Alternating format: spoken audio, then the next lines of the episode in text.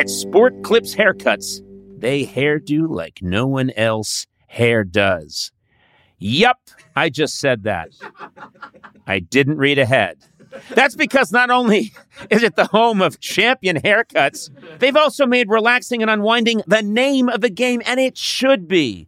With MVP haircut experience, your haircut gets turned up a notch. That's because the MVP is more than just a haircut, it's a spa day for your hair follicles. It's a seven pressure point massaging shampoo, along with a perfectly steamed hot towel, Oh, while a steady stream of sports plays on television. Man, my testosterone is coming out my ears. You can want it all and have it all at Sport Clips. Man, what a claim! It's a game changer.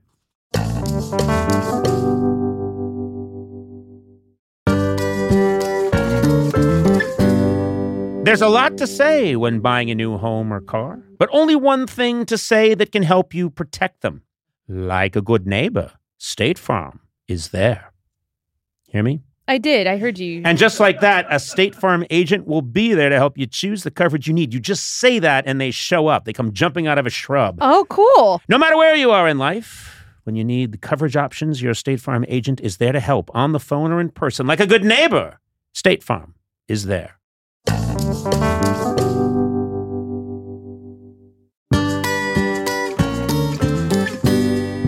my name is Ed Helms. And I feel humbled about being Conan O'Brien's friend. Well, thank you, Ed, and I think you should be humbled. Yeah. Man of my stature. no, I, I feel like as I was walking in, you just kept humbling me. oh, yeah, that's true too. Fall is here, hear the yell. Back to school, ring the bell. Brand new shoes, walking blues. Climb the fence, books and pens. I can tell that we are gonna be friends. Yes, I can tell that we are gonna be friends. Hey there. Welcome to Conan O'Brien Needs a Friend. Got a terrific uh, podcast for you this fine day. But of course, people can listen to it whenever they like. It's not like traditional broadcasting where this is the show for today. You could be hearing this many years from now after I've committed horrific crimes. Unless they're listening on satellite radio, then they have no choice. Yes. Then they're hearing me pre horrific crimes. Ooh, Yeah. You can only imagine what I'm up to. you're just planning it right now. You're in the planning stage. I'm not a good planner. I'm a, I'd be a terrible planner as a as a criminal. Really? I think, yeah. I be, think I'd be one of those criminals who, um, well, there's the standard thing where you spend months casing the bank and you get all the blueprints. Mhm. I wouldn't do any of that. No. I'd just go in, wing it. You wouldn't have your assistant Sona plan for you. Well, I'd ask her to, and then what would happen, Sona? I probably would get distracted, Yeah. and then you'd Yeah. be the day of. You'd be like, "Where are the plans?" And I'd be like, "I don't, I don't have them. I don't have them. uh, yeah, I, I got busy. Can I rob the bank with?" I've always wanted to rob a. Well, you, uh, you know, we've discussed this a million times. You uh, have stolen in the past, and you'll probably steal again. What? um, no, I'm not. I'm done. My stealing days are behind me. Except Okay. you want to I rob a think- bank. Yeah, but I now you're do. saying you'd like Let's to rob, a bank. I want in on this. Don't too. you guys kind of want to rob, Sure. or not even a bank, but like it's kind of fun to just take something. Oh yeah, like from an old person who can't stop you. No, what? No. Oh wait, I think I, I went the wrong way. Well, it's so, I'm No. sorry. It's so much easier than a bank. An Yeah. old lady with a big purse, you just grab it. It's my purse. It has my social security money. Yeah, what are you gonna do about it? Guys, uh, I want to just quickly say that that's a terrible act. I It just acted out. That's And, not cool at all. Well, depends on how much money is in the purse. If we were to rob a bank, what would our mask theme be? You know how they're like in Point Break, they have the ex presidents. Ex-presidents, yeah. And Uh, there's- Supreme Court justices. Oh, okay. Yeah. So who are current Supreme Court yes, justices? current Supreme Court justices. So who are we? I Well- call Sonia. But you kind of look like her. You have Yeah, similar that's hair, so people are going to know it's you. And And, the name's so uh, similar.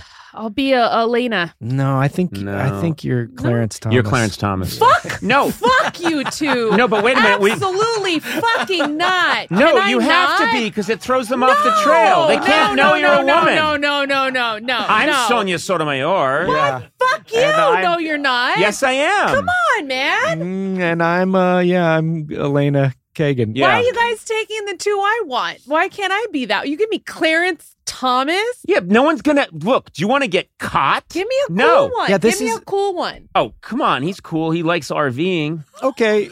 Yeah. I heard he likes to drive around in his RV. Come on, give That's me a pretty cool, cool. one. I'll take a cool one. You can be Alito. Yeah, you're Alito. Ugh, You're you very- guys you're Brit- suck. You're brittle. You're very rigid when it comes to uh, constitutional uh, law. I'm going to. Oh no, you're Kavanaugh.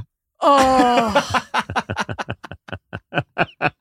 Kavanaugh came in with a lot of really f- dark, frizzy hair and uh, seemed a little high and so was that's waving a, that's on point. and was waving a gun around. Kavanaugh came in with Sotomayor Mhm. and a very tall Sotomayor. yeah.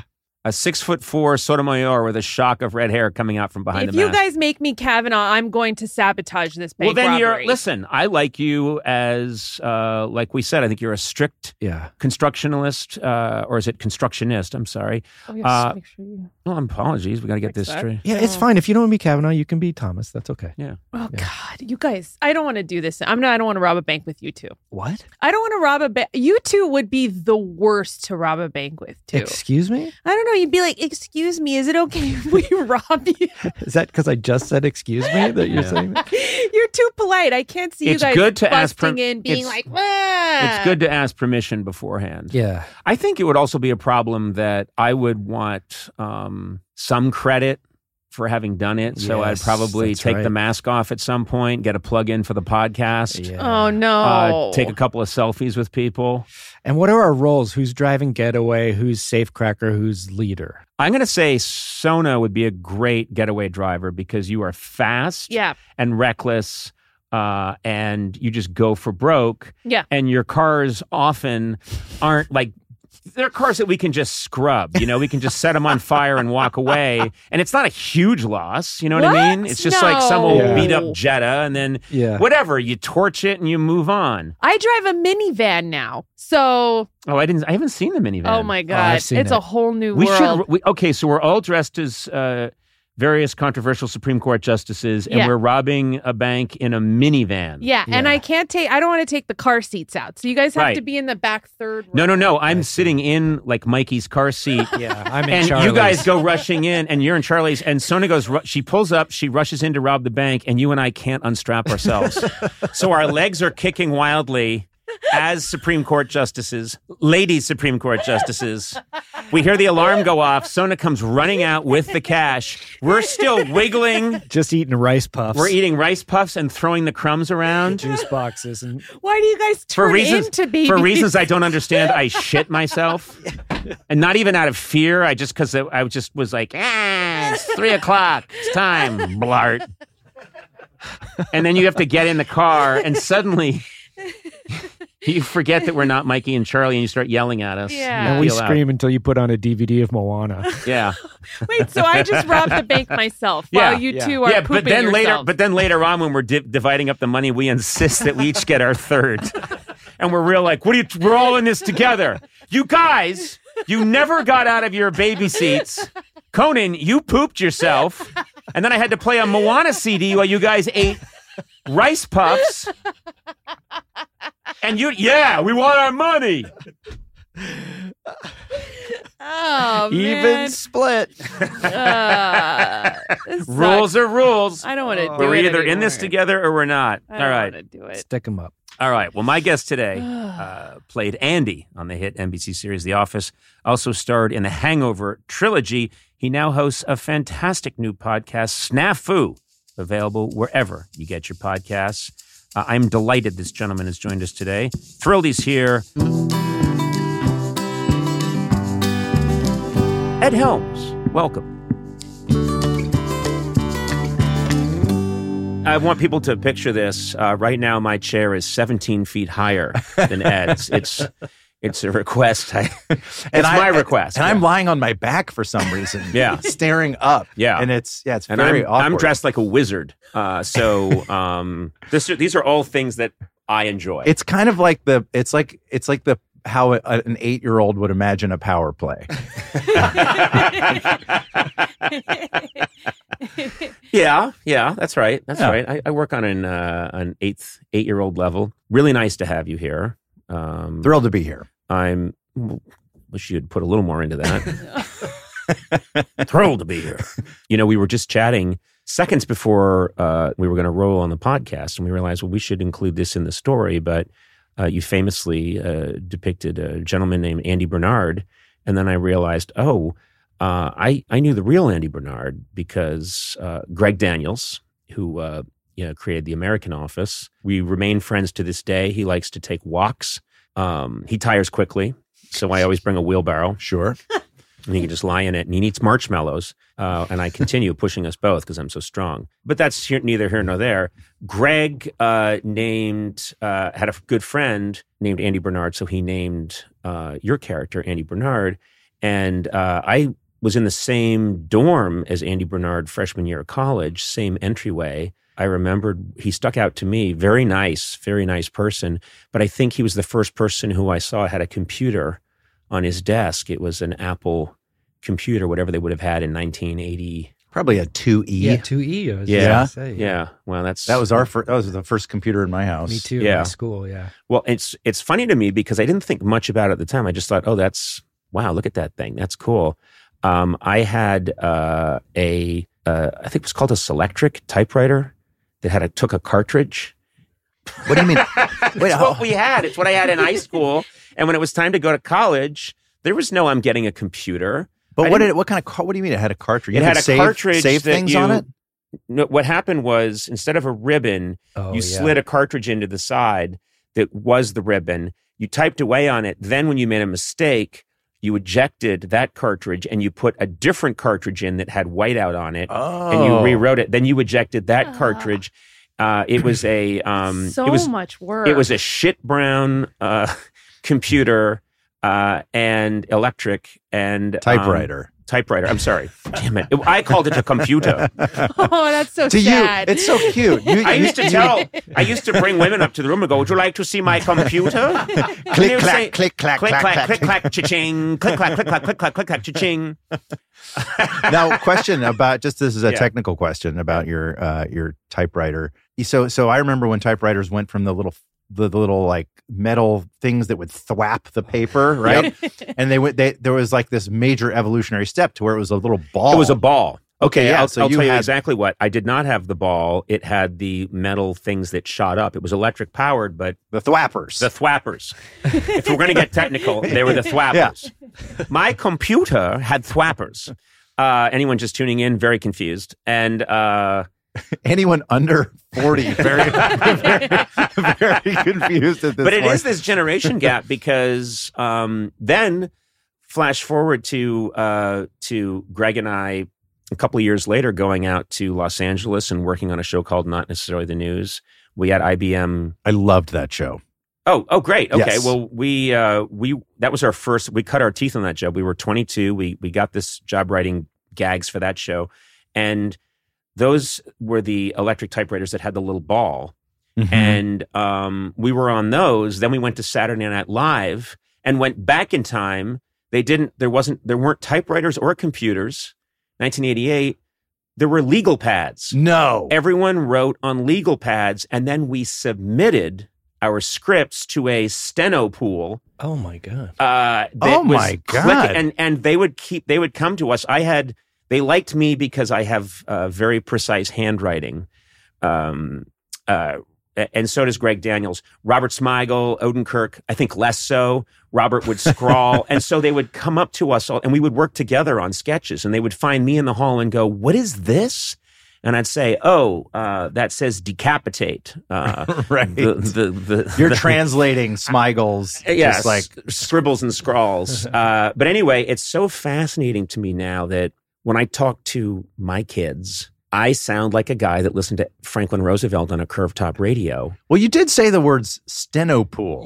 and, and to me, that takes like I- I- that. That just yeah. That's like you were Right. like was everything black and white? Oh, you want a minute? at Another joke? Oh, another thing. We did not long after there were color televisions.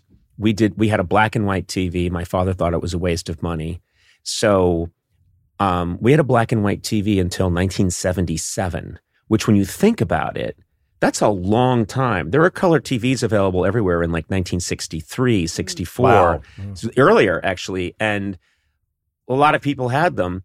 So I was watching Star Trek, I was watching all these shows, and I had no idea that the the uniforms were different colors. I thought it was all just a well, it was a very depressed starship, and they were all wearing these different grays.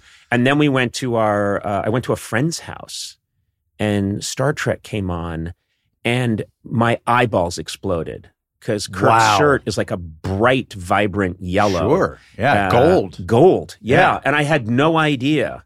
Um, The rods and cones in your eyeballs were just like I- going off. Yeah. I, they, They were, they were so excited. they were like, so oh, excited. There's just yeah. so much. It was us my to- first orgasm. Yeah. Oh, I was standing there looking at a color. It was. I'm you were sorry. at your friend's Can we house? say? I was at my friend's house. Can we call it an eyegasm? Uh, I mean, I am. I'm how a about, an, dad. how about an eyegasm that led to an orgasm? I'm gonna make an. I'm gonna make a dad joke. Yeah. It's so so anyway, it's just funny that uh, I'm amazed now because my experience of college was when they would say it's got to be a 10 page paper.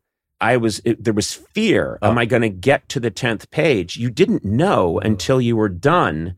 And if you finished at 8, you'd then say, "Yes. So what have we learned here?" Yeah. And you'd start Yeah, Oh, you can't you start widen the margins. You start Yes. recapping. exactly. And so I repeat, uh, Thoreau, when he went to Walden Pond, and um, it was just bullshit for two pages to get there because you didn't know. Uh, and so I, yeah, these kids today, these punk kids today. You, of course, you're you're mu- you're much younger than I, uh, and grew up with all the best technology, and uh, I resent you for it. Yeah, no, I I had a hoverboard as a kid. I grew up. Jetpack. yeah, jet, jetpacks, flying cars, the whole. My dad's a robot. but a kindly robot. no, it's funny. You, you you were saying how your dad held out on the color TV because Yeah. because it's sort of like uh, an indulgence. Yes. To have why who needs a color in your television? Right. My dad was my dad took watching television so seriously that we were ahead of the curve on Oh. like we had a we had a big TV Oh, in our wow. in our basement and we were like very early adopters of cable television. That's how and so I was watching HBO as a little kid. That's how uh not what years was not necessarily the news. Well, I don't know when it begins, but I want to say it probably started in maybe 83 or 84. Yeah. I think uh, Greg and I show up in 85. We show up in late August of 85. And this was back when, if I wanted to, I mean, I don't think my parents had HBO. So, uh, no, it didn't it didn't work on black and white TV. yeah, it, I think you have to check into, and, and also, uh, you'd have to like check into a motel to watch Yeah. my show. Uh, and oh, that's such a deep cut. I love that. the name is Yeah. Smith. Well, because no, back then- every hotel had Yeah. a sign HBO. Like we have HBO, right? That was like on all. You Yeah. drive by all the the motels and hotels. You know what's a nice throw? Uh, one of I I love the movie uh, No Country for Old Men, and there's such a great because that movie takes place around 1980, and there's such a great moment where Josh Brolin's character is thinking about hiding out in this one motel, and it says out front, "We've got HBO!" Exclamation point! Yeah. And it just makes me very happy because that's what HBO meant to me. That's what you watched when you checked into a hotel. and how many years were you guys on that? I think we were there from 85 uh, through maybe 87. Then we had a period of unemployment. They shrank the staff. They liked us, but we were new hires, and and uh, so we didn't make the cut. And we were uh, Greg got a job doing SAT prep for kids, and I got a job at Wilson's House of Suede and Leather. um, and I put that place on the map. Wilson's House of Suede and Leather. Yeah, yeah. Is is, is Wilson as as swarthy and misogynistic as he sounds? Oh, Wilson. He doesn't disappoint. Well, it was a chain, so I don't know who Wilson was, but it was. Uh, I work Cigar- there. reeking of cigar smoke Yeah. and right guard. Yeah, his skin is Spray. leather. his, his, his face is fine Corinthian leather. Wow, that's Yeah. a yeah. So, uh, but we've talked enough about me. I think we should start to talk about you, but then talk more about me. Great. Uh, I do. I have endless questions about the not necessarily the news days. Oh, and and on the Andy Bernard tip too. Since we started there, I'll just say, I always knew Greg always told me that he named the character after his friend, Mhm. and I as the you know as the show went on and Andy Bernard was a pretty toxic fellow. um, you know, I I had I adored Andy Bernard and Uh-huh. and and tried to like imbue him with a lot of uh, pathos and humanity, despite um, oh, you know, yeah, some toxic um, inclinations. Mhm. And but I, I I often would think like, Greg, this is kind of a kind of a dick move. Like, are, like is he is he really your friend, this Andy Bernard, or are you? Is this your way of sort of like taking out some frustrations with him? Or and uh, I think I he may have come to set one time, or maybe I just remember Greg showing me a picture of him on set, Mhm. and I just remember seeing. A picture of this very sweet looking guy in like he a, couldn't be a nicer guy. in, in like an LL Bean parka or something on a hike, and I just was like, "What? What are you doing to this poor man?" Greg also had a friend named Dwight Schrute in college. Brutal. and he called Ricky Gervais. Yeah, Yeah, Ricky uh, met him briefly and and and stole it first. Uh, so, would you describe yourself as a nerd when you were growing up? Um, I would happily put myself in that Yeah. category. yeah. I uh, I I got glasses in the second grade, Oh my god! and um, and I went to the same school from pre first through through twelfth grade. Oh wow! Okay. And so once you get glasses in in a, in that kind of situation, like you're you're locked in. You're just Wow. you're a nerd, and you don't have a say in the matter. It doesn't. It's not a reflection of your behavior or any, like I. I was still very athletic, or whatever, but I had glasses from second grade on, and uh, and I never changed my peer group. You know, I was always jealous of the kids that would come in from other schools because I would be like, no one knows your history. You, what if you were a nerd at your school? Now everyone thinks you're cool. You're like a shiny new object, and I never, never really got that opportunity. So Yeah, yes, I was a nerd. the and- chance to reinvent yourself, which is Yeah. everyone's dream at, at, at that time period. I was lucky because I would switch every couple of years. um, uh, my old man would have to move on when the credit ran out, and uh, just running from HBO hotel to HBO hotel. the occasional Showtime hotel. Get out of here! We don't have HBO. We got Showtime. Uh, but anyway, so I was able to try and reinvent, but never did. Yeah, Always quickly reverted to form. yeah. So, um, so you you you had glasses, and what were your interests? Were you musical back then? 'Cause you're you're you're quite an accomplished musician. Were you musical back then? Yeah, I started doing um I started taking piano lessons when I think I was probably 8 or so and I Mhm. but I also and, and the funny thing is my sister had taken piano lessons and so I I and she's older than me. So I I grew up with her practicing piano and so that just was a very normalized thing and I just and I, I wound up begging my parents for piano lessons and so that's when I started. I got my first guitar uh, as a Christmas present. I think I was 13 or Do you remember 14. what guitar it was? Yeah, yeah, yeah. Of course, I still have it. It's a Gibson Nouveau, and I just was blown away by this thing. It was so shiny, and it just smelled good. There's something about. I feel like real guitar nerds are obsessed with how their guitars smell, Yeah. particularly acoustic guitars, because the inside, like if you put your nose up to that hole, what? No, that's the go. wrong. Okay. That sounds terrible. Yeah. No, I no one's gonna. balk. that- I- no one's I gonna take. along. The- no the- one's gonna take that out of context. so you get your nose right up to the yeah, hole. right up in that hole. Oh my God, there's nothing like it. and there's a G string there, right? Oh God, there's a G string. You got to push that out of the way. Uh-huh. I have Um, I have both. You disappointed me, and I have new respect for you both, Matt. Right now. That's where I live most comfortably. Yeah, in equal measure. Yes.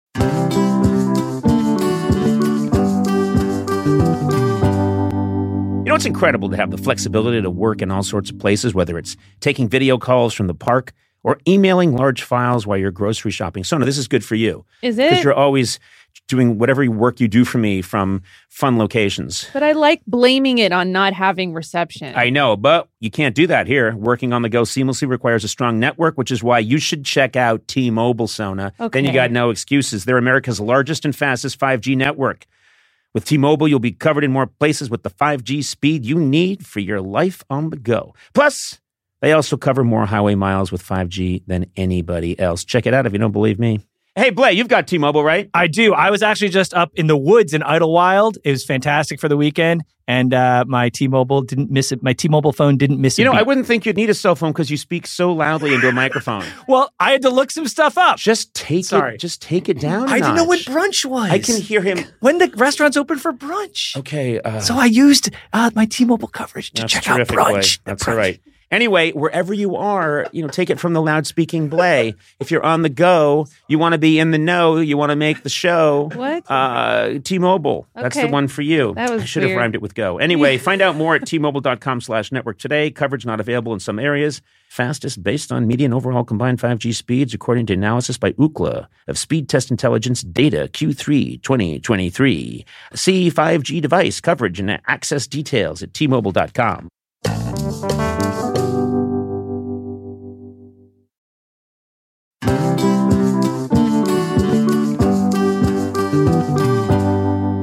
O'Brien Needs a Friend is sponsored by ADT. Now, ADT professionally installs Google Nest products so your home is safe and smart. You can check in on your home and manage your security systems from virtually anywhere. Google Nest cams can tell the difference between a person, an animal, a vehicle, or with the Nest doorbell, even a package.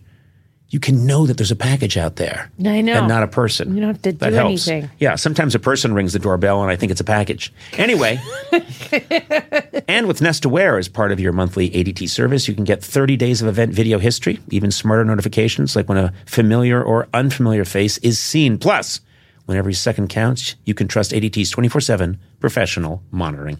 You can view video of an alarm event and verify or cancel an alarm with just a tap. I'm always setting off alarms accidentally. This is helpful for me. Oh, good. When the most trusted name in home security adds the intelligence of Google, well, you got a home with no worries. Go to ADT.com today or call 1 800 ADT ASAP. Google, Nest Cam, Nest Doorbell, and Nest Aware are trademarks of Google LLC.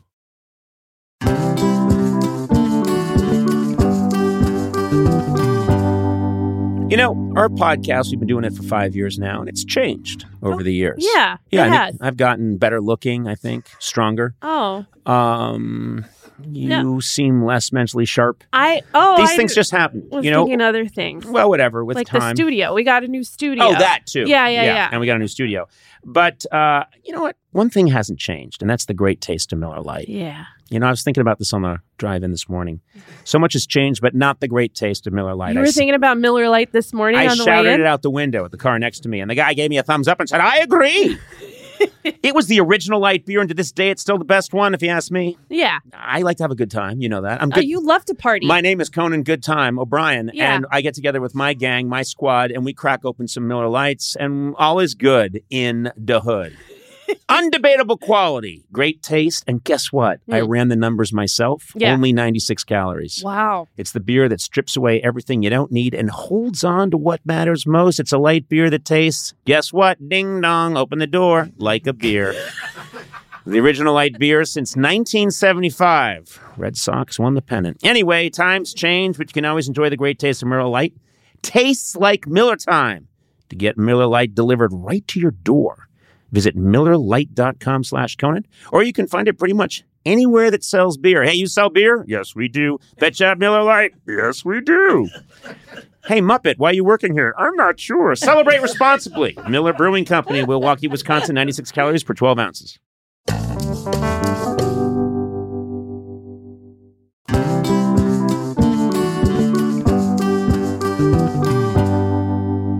my introduction to the banjo was kind of interesting. I, I, I loved bluegrass music already, and I was kind of a, a big fan. And I always wanted to play a banjo, but it was this sort of exotic thing that I that I just didn't have access to. I didn't know anyone who had a banjo. I didn't. Right. And then all of a sudden, my high school wanted to do a production of this uh, kind of obscure musical called the Cotton Patch Gospel, which is uh, a, a gospel story, but as a bluegrass musical, and it's a comedy. It's really pretty pretty brilliant, and the songs are all written by Harry Chapin. And they were like, "We do we want to do it, but nobody plays the banjo."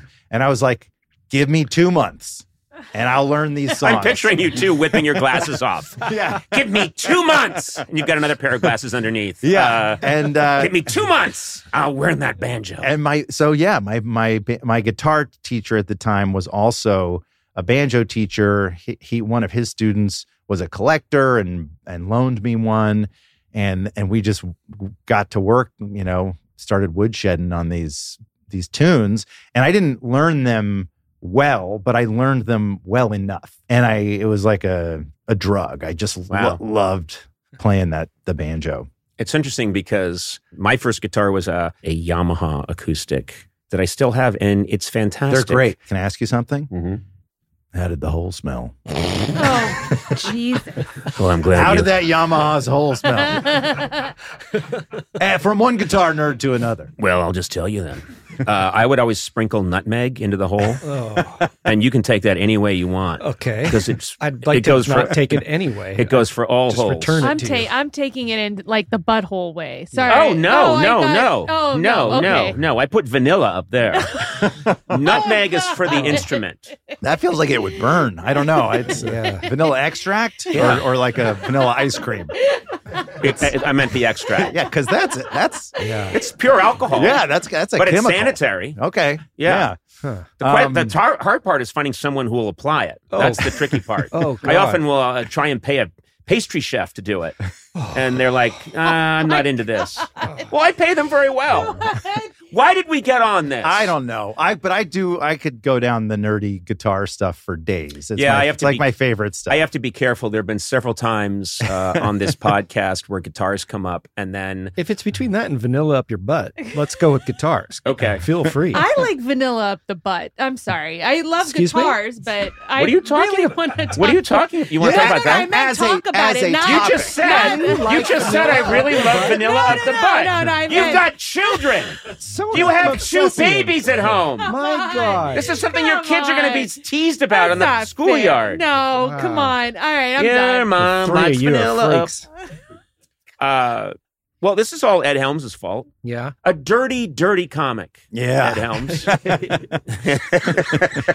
I wanted to get the only, the one and only clean interview with Ed Helms, and It's, already it's I hard. Oh. I won't let you do it. I, I'll just. I'll always drag you down. We have other things in common, uh, which will drive our listeners even uh, more insane. We're both uh, uh, history buffs, and then when you get into the Civil War, it can get a little intense. Uh, you're, you're, what, was that some? Was that a passion when you were young? I grew up in Atlanta, and and it's just kind of uh, a, around you a lot. Like there, are, Oh, when yeah. you grow up in the, in in a place like Atlanta, there were so many um, markers, and and you we would literally find musket balls like in the in the yard or Wow. like weird artifacts here and there, and uh, yeah, battles all over the place, and and my dad had a whole shelf of books on Civil War history. Most history about conflict, about wars, was so abstract. Mm-hmm. But but for some reason, the Civil War being in the South, it was like I could read about places that I knew, like places that I had visited, or places that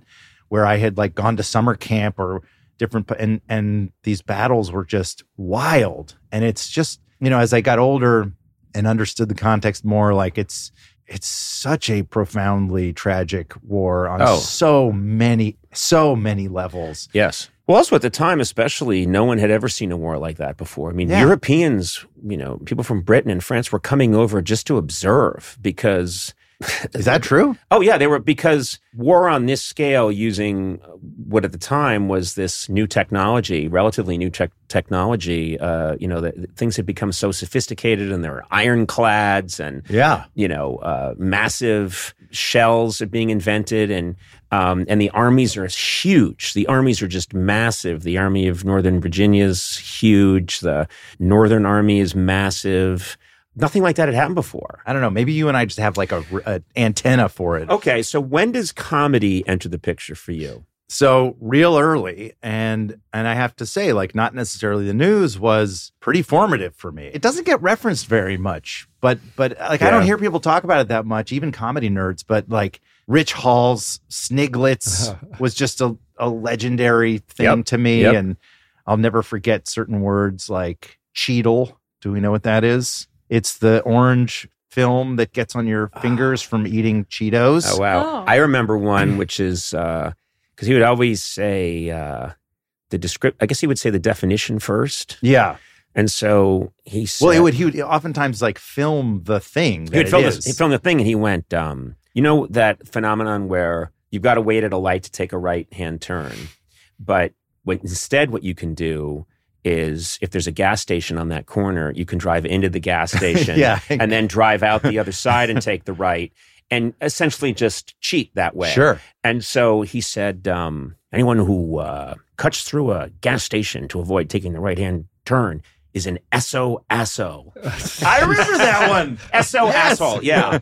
And um, Is there I was- a sniglet for people who like to smell their guitar holes? Uh, Rich, if you're out there, get Rich- back to us. yeah, Rich is going to hear this. Uh, well, he'll be in a different time zone, but he'll he'll get back to us on Um, that. not necessarily the news was definitely an early influence for me. Uh, and then of course Saturday Night Live. I mean, that's that's I think feel like most so many comics just start with a with a connection to that show. And I and, and I was like I said, I was probably ten years old, so I really don't think I got a lot of it. hmm But what I remember responding to, and and I I really got hooked. There was something like when Eddie Murphy just got on the stage and had that entire studio in the palm of his hand. hmm I just I it was like I, I just want that. I want to be a part of that. I want to Mhm. somehow attach to that. And for decades, I had recurring dreams about Saturday Night Live. And these were all these just weird and and it, I didn't even compute that this was a recurring dream until I got to New York City to do comedy and was like chasing a Saturday Night Live audition among others hmm and and I suddenly I just remember this moment of being like, oh my god, I'm obsessed. Like I've been like I've been dreaming about this for years. Yeah, yeah. And uh and literally dreaming. You know, like having these weird dreams. Yeah, it's it was something that was inside of me and I I had I just loved Did loved it. did loved you the get an audition at SNL? I didn't. I so I was I decided I was going to do like, you know, the Adam Sandler, Jimmy Fallon kind of like New York stand up Mhm. pathway. That was Mhm. like going to be my my way in and I I really was at like I'll be a writer. I want to be on the show, but I'd be so psyched to just be a writer. And then as I got to New York and I was just cultivating everything I could and doing as much stand up as I could and at that I also became obsessed with the Daily Show at that time. Like Right. right, after college was when Jon Stewart took over. And I liked it during Craig Kilborn's run too. I thought he was really special, but then Jon just like did something completely surprising and amazing. And I was like watching every night like okay, this, it's Saturday Night Live or this. right. And I wound up getting to a point where all my peers were getting auditions, and I was just, and, and I was, it was starting to feel possible. Like, oh, I, I'm in, I'm in the right place. Like, I'm surrounded by people who are really kind of like doing cool stuff, and it's really exciting. And and it was a, it was incredibly exciting and I think there fraught was time. Yeah, I mean, I, to me, I guess uh, I might be wrong about this, but um, I'm pretty sure there's no afterlife. No, I'm sorry, that's not what I was. oh, Jesus. I'm sorry, I, Oh, I just wow. wanted to. Um, I just went off the dark road here. Um, no, I'm pretty sure. I'm sure that if I was starting out today, I'd get nowhere. Yeah, I do too. I, I honest, I, I have that same thought. I'd be working at a guitar store telling people to smell the hole. Yeah. I would just be uh I would just be panicking like do I do Instagram? Do I do this? Do I do that? Like how like what is the right like in in 2001 it was like you go to UCB or you go to stand up or you do both like I did and and you start auditioning. you get your career on track. It's going really well. Daily Show, and then um, I would think to be at the epicenter of something like The Hangover when that hits. Did that affect you in any way? That I mean, I have obviously it was a great thing for your career, but how did you? You're such a uh, solid seeming uh, person, and you're such a you're you're. Yeah, I mean, you, you do seem like someone who would not be buffeted by the winds of attention and fame, but that that Hangover film came out. I don't know how you did. You spend was at a- one weekend going insane. It was a tornado of, of fame and Yeah, yeah to yeah a lot of buffeting it was very overwhelming uh, but i also I, I feel very lucky on that as well because i had my my public persona had risen gradually and we had like when i was on basic cable on the daily show we had what Colbert liked to call toy fame, which is like you can still walk around and do anything and you don't get really recognized very often, but occasionally you do. Mhm. And someone at the airport who works at like Einstein Bagels will be like, this one's on the house. That's like toy fame. And then then I got on the office and I was on the office for a couple of years before the hangover Mhm. and that was another ratchet up because that's network television and i was definitely getting recognized a lot more and andy had weird catchphrases which of course ups the ante with public recognition Right, and right. people shouting things at you at Big tuna. yeah exactly uh, rid-a-did-did-do. at um you know at, just at, at baggage claim just people shouting that and that still happens uh, quite regularly Mhm. but um so i had i had a little bit of um i had some skills set i i guess and just in sort of dealing with that. But then the hangover was a whole Mm. new Yeah. level. Like like when the hangover came out it was so exciting. And another way in which i was lucky on that one lucky in 10 million ways on that movie but but bradley and zach and i were all kind of at the same level before that. And so we were going through it together and i really like if it wasn't for those guys i don't think i would have stayed sane but we all had each other to kind of be like I I don't know, just to commiserate and and measure ourselves and just be like, okay, who's being and and, and I think we kept each other from every. We, we all worked really hard on those movies, and I don't know, we kind of kept each other from drifting too far Right. and being too unprofessional. Like like Yeah. it was something about like uh, I don't know, it, wa- it wasn't a spoken thing. It wasn't like we held each other accountable by yelling at each other or anything. But it was like if somebody was out of line it, or, or got you know a little too big for their britches, you could feel it on the set, and everyone would just sort of like settle back in. Course correct. Course yeah. correct, exactly. And it was a, from a deep place of like um of like we've been we're going through this thing together like a Yeah. a bond it, it was such a unique experience and i i look back on it and wish and it's a classic thing of like i wish i knew more i wish i could go through it again with what i know now Yeah. because because i don't think i i really was reeling a lot of the time like in the aftermath of the hangover just kind of like get like how i was handling my the, i was getting scripts for all these different kinds of projects like what do i do i don't know i was kind of spinning out and panicking Right. about different things like uh like well, what, what kind of a career do you want i don't i don't just want to do comedies right well i don't know this is a pretty killer drama coming your way and just all these weird conversations with agents and reps and trying to figure out Right. it, it, I, I definitely felt a lot of anxiety and, and Yes. like identity kind of uh, just turmoil. And I will say one of the one of the craziest things about a about a like massive jump into fame like that is and, this and this is what I think people who um, have never dealt with that or been close to it just can't understand is the just total loss of control of Mhm. your environment. So when you are a famous person, uh, you can't just can't stand at baggage claim and have expect it to be normal. Mhm. And so you a lot of times you, you can there are a lot of ways to approach that. You can get very fearful and try to like hide in the bathroom until you see your luggage come out on the Mhm. carousel and then run out and grab it and run away. Or, you know, hire lots of people to do all these things for you.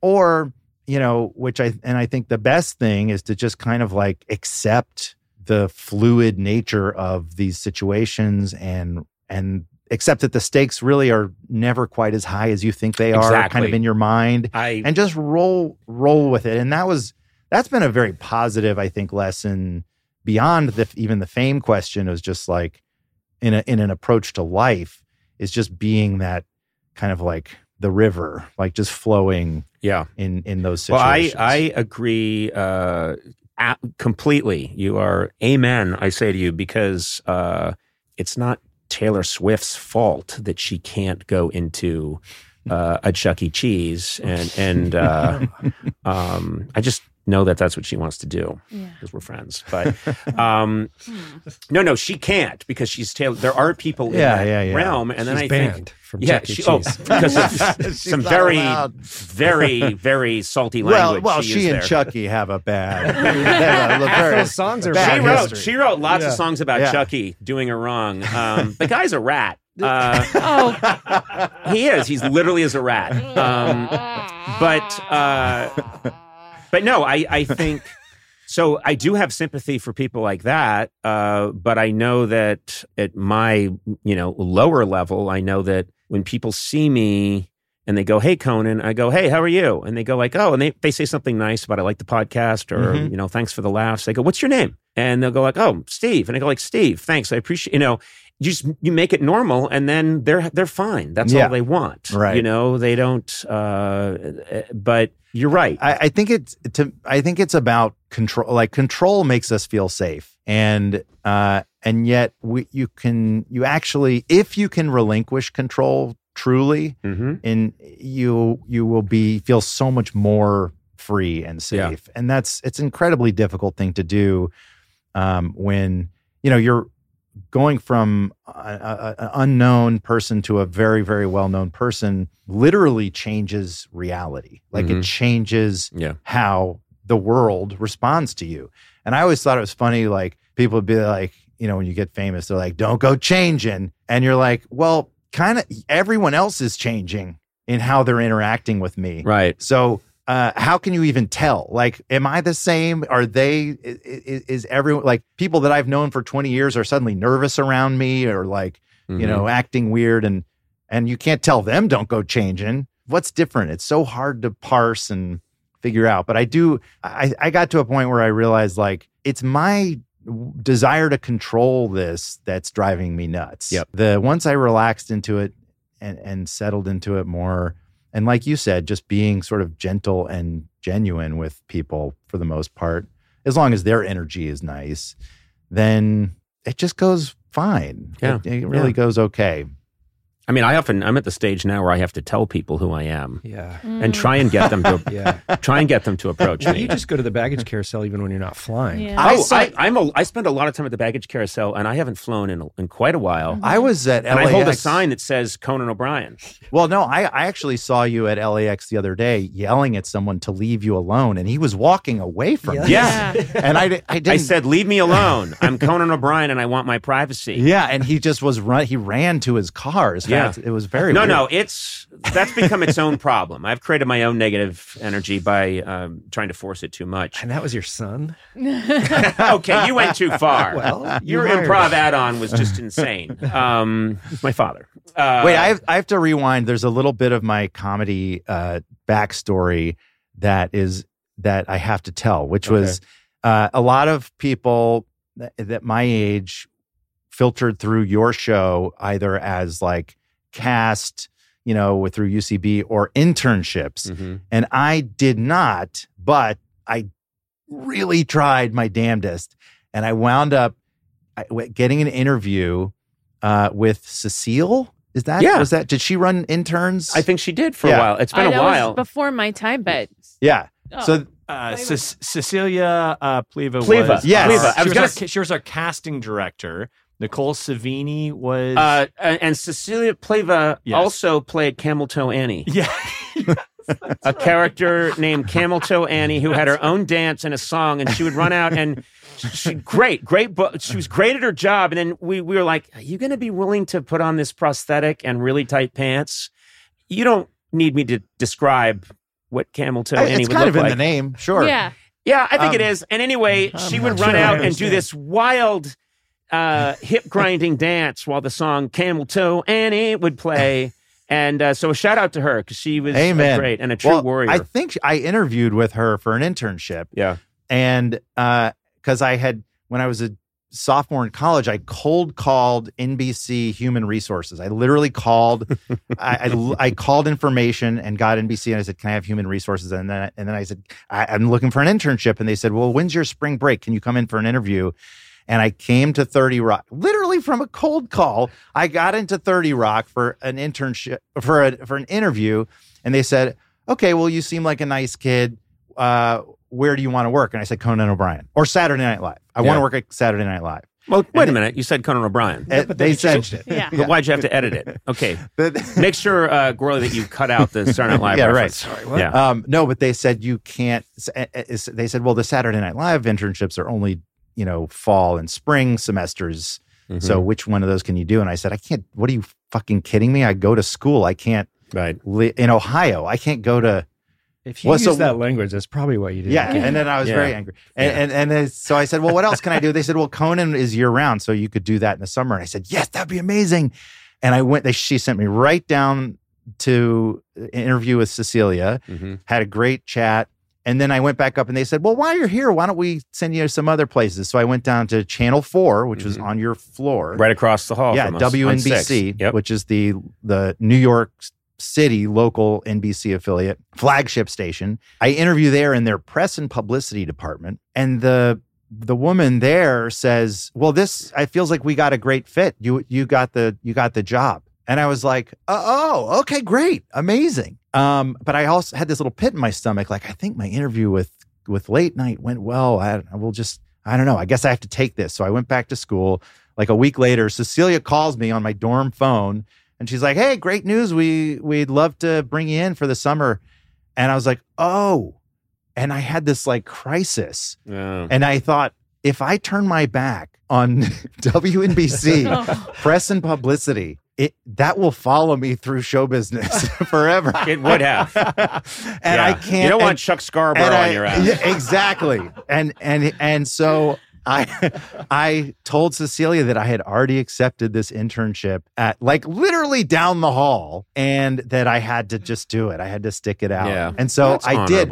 And I and I would walk past your studio every day Mm. just like so sad and i'd say hi to cecilia and she would like I, she let me into some tapings Oh, good. I want to make sure I mention because this is, I mean, you're one of the easiest people to talk to. Uh, and you and I have so much, uh, I think, in common that um, we've been chatting and chatting and chatting and chatting. And I haven't mentioned something that I, I think uh, needs to be addressed, which is your podcast. You have a podcast I really like called Snafu thank you and it's uh, it's very well done. It's really well written uh, and produced, and it's telling the stories of in this season that I've been listening to this really scary thing that happened in 1983 that I didn't even know about. And this is going to be the series you can do.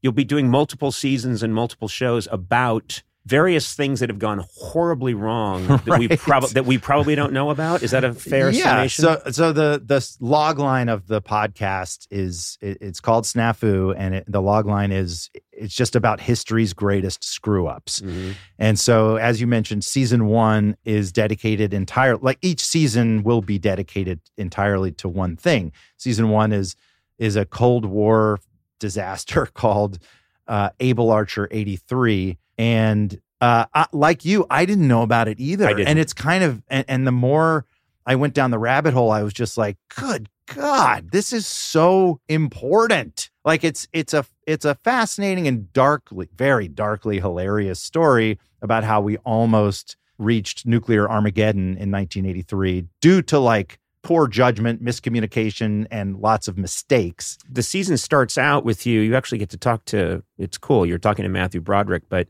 uh, a very influential big hit movie came out that year called War Games. That movie came out in the spring of 1983, and Able Archer 83 happened in November of 1983. So it was like predicting the future. It really is a eerily similar chain of events.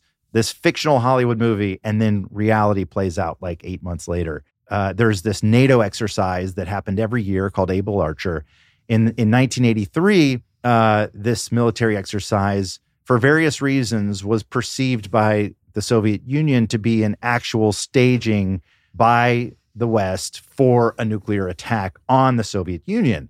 So the Soviet Union responds by ramping up their nuclear posture. All of this is a misunderstanding on both parts. And uh, there's some fascinating, really wild espionage going on at the time that we get deep into in the in the podcast. And again, there are these very darkly funny misunderstandings, but they're only funny because the stakes are so high that Yeah. all, all you can do is laugh, right? It's well, like also we can laugh now because it's Yeah. you know 2022, 23, whenever this airs, and uh, we know that okay, that didn't happen. Chuckle, Mhm. but it's terrifying at the same time. What I also love about the story is that it's it's also a story of heroism because the the historians that exposed this story it was secret for decades and the CIA really tried to keep this under wraps um, but a few historians really dug deep and you know through Freedom of Information Act requests were able like over years like very tenacious work were able to bring this story to light and and expose it for what it is. And thank God because it's unacceptable. That's what's so terrifying. It's like any risk of nuclear war is unacceptable. The stakes are cataclysmic. And when you're seeing behavior that's somehow this clumsy, I think one historian uh, makes the analogy of two drunks circling each other in a bar, you know, and it needs sunlight. It needs Yeah. to be exposed. It needs to be talked about. It needs to be analyzed So that we don't um, repeat it. Yeah, and Yeah. and obvious. I, that's I'm not saying that secrecy isn't important. It of course plays an important role in in uh, in government affairs and in in in international whatever. All all the CIA stuff. There's a lot of secret stuff that should be secret, but then oftentimes secrecy gets used really just as a way to perpetuate impunity, Mhm. and that's not okay. And that's where I think the the historians really shine on this in this story by bringing this whole thing to light. It's called Snafu, and it's available uh, everywhere you get your podcasts. I love saying that because I never know really what it means. Wherever you get your podcasts, like, what do you mean? You know, Yeah. The podcast. where do you get your podcast? Nordstrom. Yeah. I get my podcast. Those are good Nordstrom. podcasts. though. Yeah. Um, Not cheap. we have uh, we have talked for a really long time, and I blame you because uh, you're hilarious and incredibly smart, and uh, so it's your fault. You did this. Sorry, I'm sorry. I take full responsibility. Ed Helms, you're a scholar, you're a gentleman, you're a prince of a man in a world of creeps and losers. Oh. I don't know why I added that last part. Do you not see that rap sign? Bye, Ed. Thank you.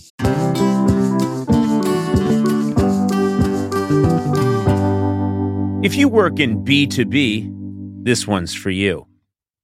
No one knows what you do, but fortunately, LinkedIn has the people who do. I'm talking about LinkedIn ads. It's a B2B ad platform that's business to business. There it is. Yep, and it's also a boy band I almost started.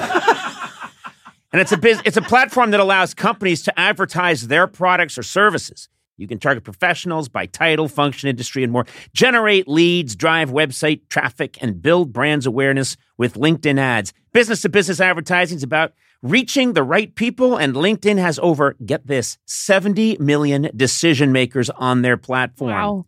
Yep. With LinkedIn ads, you can reach the people who really need to know what you do. Now, listen, it gets even better too because LinkedIn will give you a $100 credit on your next campaign. That's not bad. Just go to linkedin.com slash team Coco to claim your credit. That's linkedin.com slash team Coco. Terms and conditions apply. LinkedIn, the place to be, to be.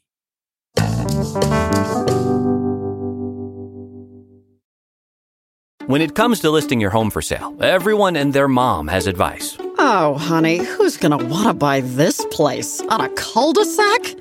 It's literally a dead end. But for professional advice, a REMAX agent actually knows best. Let's start with a neighborhood analysis. I've been seeing lots of buyers looking to move here. REMAX is the most trusted name in real estate. Visit REMAX.com or download the REMAX app to find the right agent. The right agent can lead the way. Based on 2022 Brand Spark American Trust Study. Each office independently owned and operated.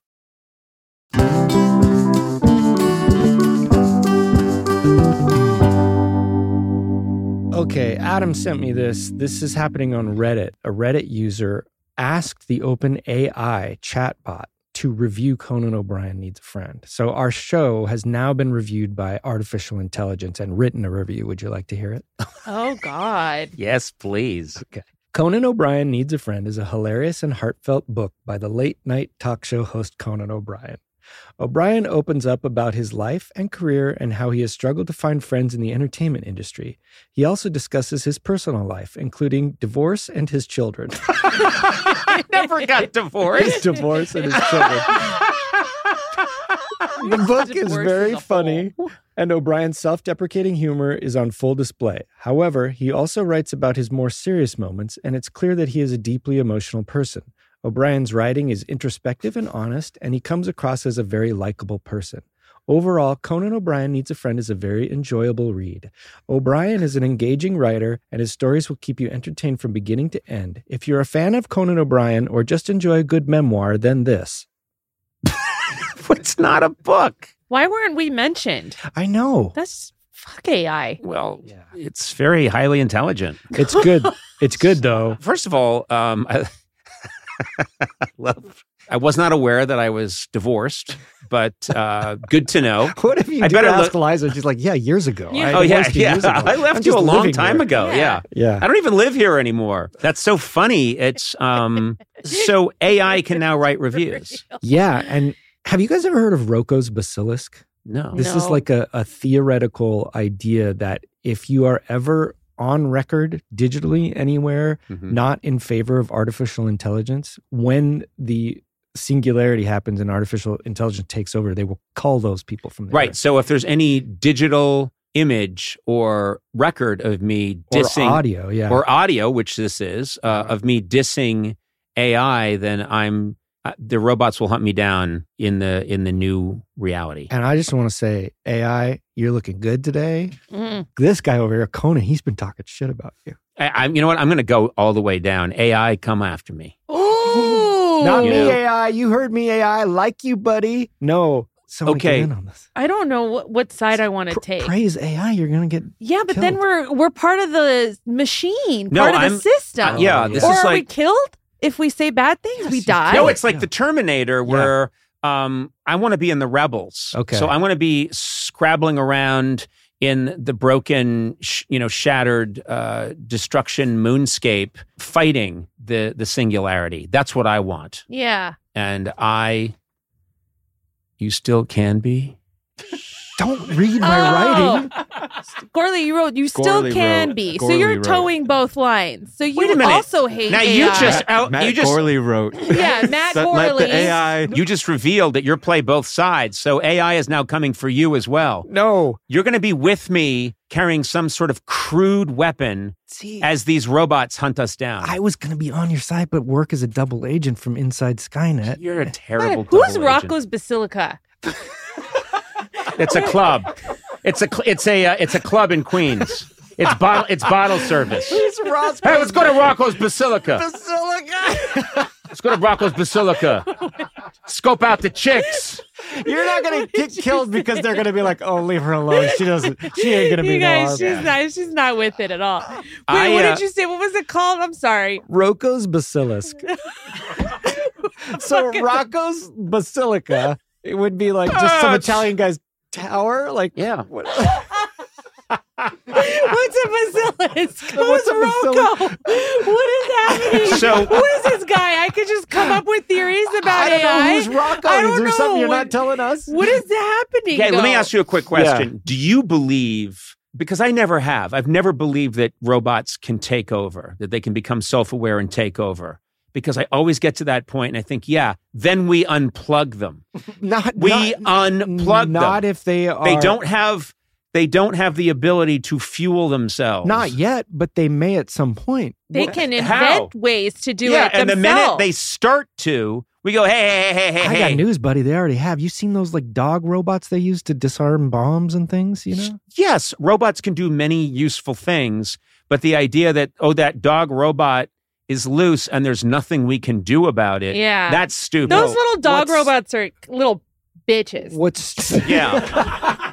no, Like they still What's do stupid whatever. is to be so naive. They Yeah. do whatever the people tell them to do. yeah, you It get will uh, go just around it will with- creep over time. We'll get used to it. We'll get used to it. no. You And take a golf so club out and you put a beat down on a dog robot. Not a. Have you seen what those things can do?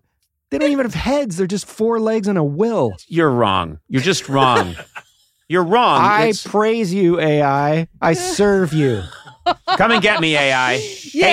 AI, come and get me. Yeah. I'm waiting I'm for back you, on AI. your team, AI. I, You can I'm back suck on your team. D's team. nuts, AI. Thank you.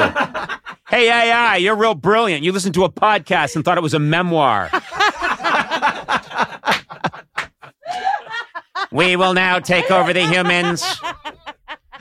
But first, we must read more of Joe Rogan's lengthy memoir. Doesn't Joe matter. Rogan, a Viking who was born in 1911, lives in a custard factory. He's been divorced 74 times and has nine appendages.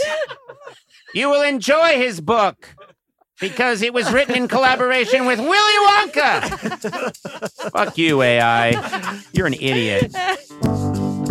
Conan O'Brien Needs a Friend. With Conan O'Brien, Sona Movsesian, and Matt Gourley. Produced by me, Matt Gourley. Executive produced by Adam Sachs, Joanna Solotaroff, and Jeff Ross at Team Coco, and Colin Anderson and Cody Fisher at Earwolf. Theme song by the White Stripes. Incidental music by Jimmy Vivino. Take it away, Jimmy. Our supervising producer is Aaron Blair, and our associate talent producer is Jennifer Samples. Engineering by Eduardo Perez. Additional production support by Mars Melnick. Talent booking by Paula Davis, Gina Batista, and Britt Kahn. You can rate and review this show on Apple Podcasts, and you might find your review read on a future episode. Got a question for Conan? Call the Team Coco hotline at 323 451 2821 and leave a message. It too could be featured on a future episode. And if you haven't already, please subscribe to Conan O'Brien Needs a Friend on Apple Podcasts, Stitcher, or wherever fine podcasts are downloaded.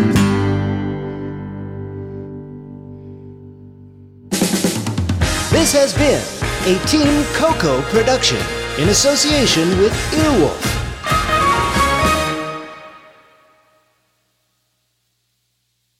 When it comes to listing your home for sale, everyone and their mom has advice. Oh, honey, who's gonna want to buy this place? On a cul de sac?